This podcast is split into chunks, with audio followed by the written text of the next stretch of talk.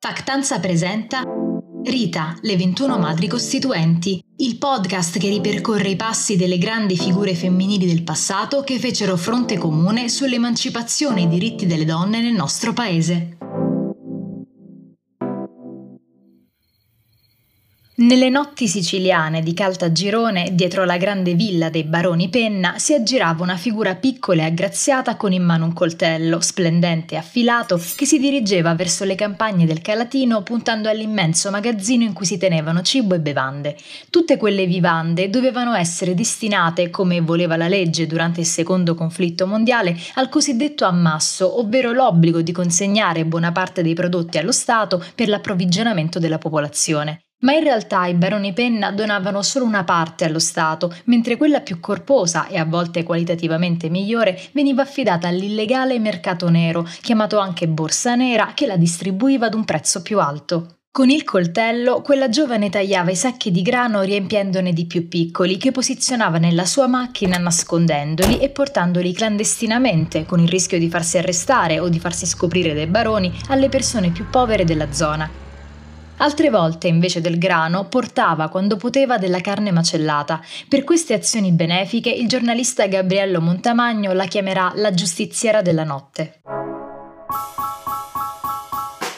Quella giustiziera era Ottavia Penna, futura madre costituente, nata a Caltagirone nel 1907 e figlia del barone di Portosalvo Francesco e della duchessa di Alba Fiorita Ines Crescimanno Maggiore. Dopo il collegio privato nella villa di Poggio Imperiale a Firenze, come voleva l'iter aristocratico familiare, Ottavia venne mandata a Roma per studiare nella scuola superiore di Trinità dei Monti per poi tornare a casa.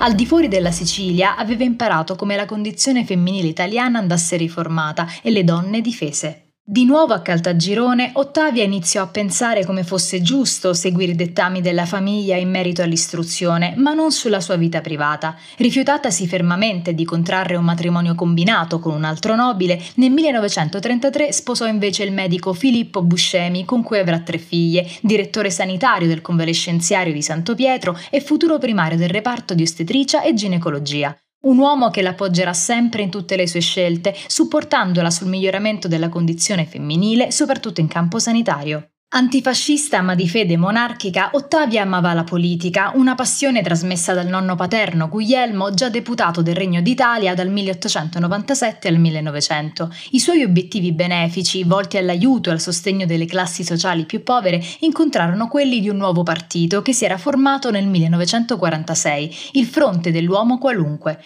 Questo partito era stato fondato dal commediografo e giornalista Guglielmo Giannini ed era nato attorno all'omonimo periodico nel 1900 1944, diretto dallo stesso Giannini, il cui motto era questo è il giornale dell'uomo qualunque, stufo di tutti, il cui solo ardente desiderio è che nessuno gli rompa le scatole. Il fronte dell'uomo qualunque, il cui simbolo aveva un torchio che schiacciava un uomo, era contro il fascismo e il comunismo. Desiderava uno Stato che avesse solo funzione amministrativa e non politica ed uno Stato tecnico e liberista che fosse organizzatore di una folla e non di una nazione. I suoi militanti venivano chiamati qualunquisti, un termine che ancora oggi viene abbondantemente utilizzato. Ottavia Penna rimase affascinata da questo nuovo partito, iscrivendosi e partecipando alla campagna elettorale per l'Assemblea Costituente. È una donna italiana e qualunque che oggi ha la gioia di poter far giungere la sua parola a tutte le sue sorelle, la sua parola di fede, di fratellanza, di pace, d'amore cristiano. Donne, per noi votare è un dovere, un grande dovere di coscienza, dal quale nessuno può esimersi e che ognuno deve compiere nel campo delle proprie possibilità. Di principi, onestà di azione, ecco ciò che ognuno di noi deve fortemente desiderare per sé e per gli altri. Ecco quale deve essere il proposito di ogni buon qualunquista per il bene della nostra patria. Dirà ai suoi comizi.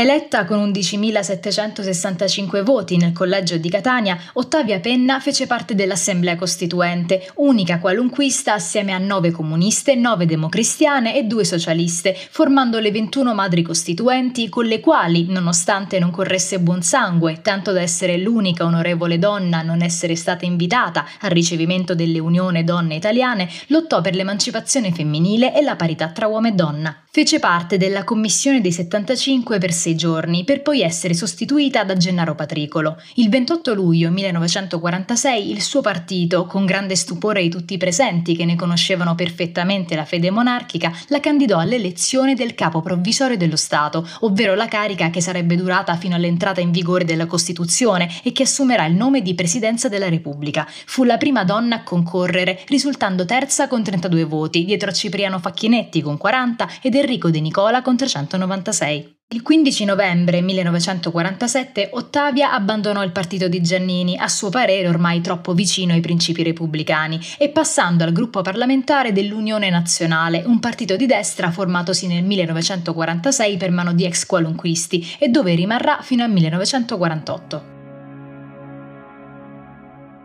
Stanca dei compromessi, dei sotterfugi e della delusione dalla vita politica romana, Ottavia Penna abbandonò i banchi parlamentari proprio nel 1948, per poi fare una piccola comparsata nel 1953 alle elezioni amministrative della sua città tra le file del Partito Nazionale Monarchico. A Caltagirone fondò la Città dei Ragazzi, un'istituzione volta ad aiutare i bisognosi e i giovani emarginati ad inserirli nel mondo del lavoro.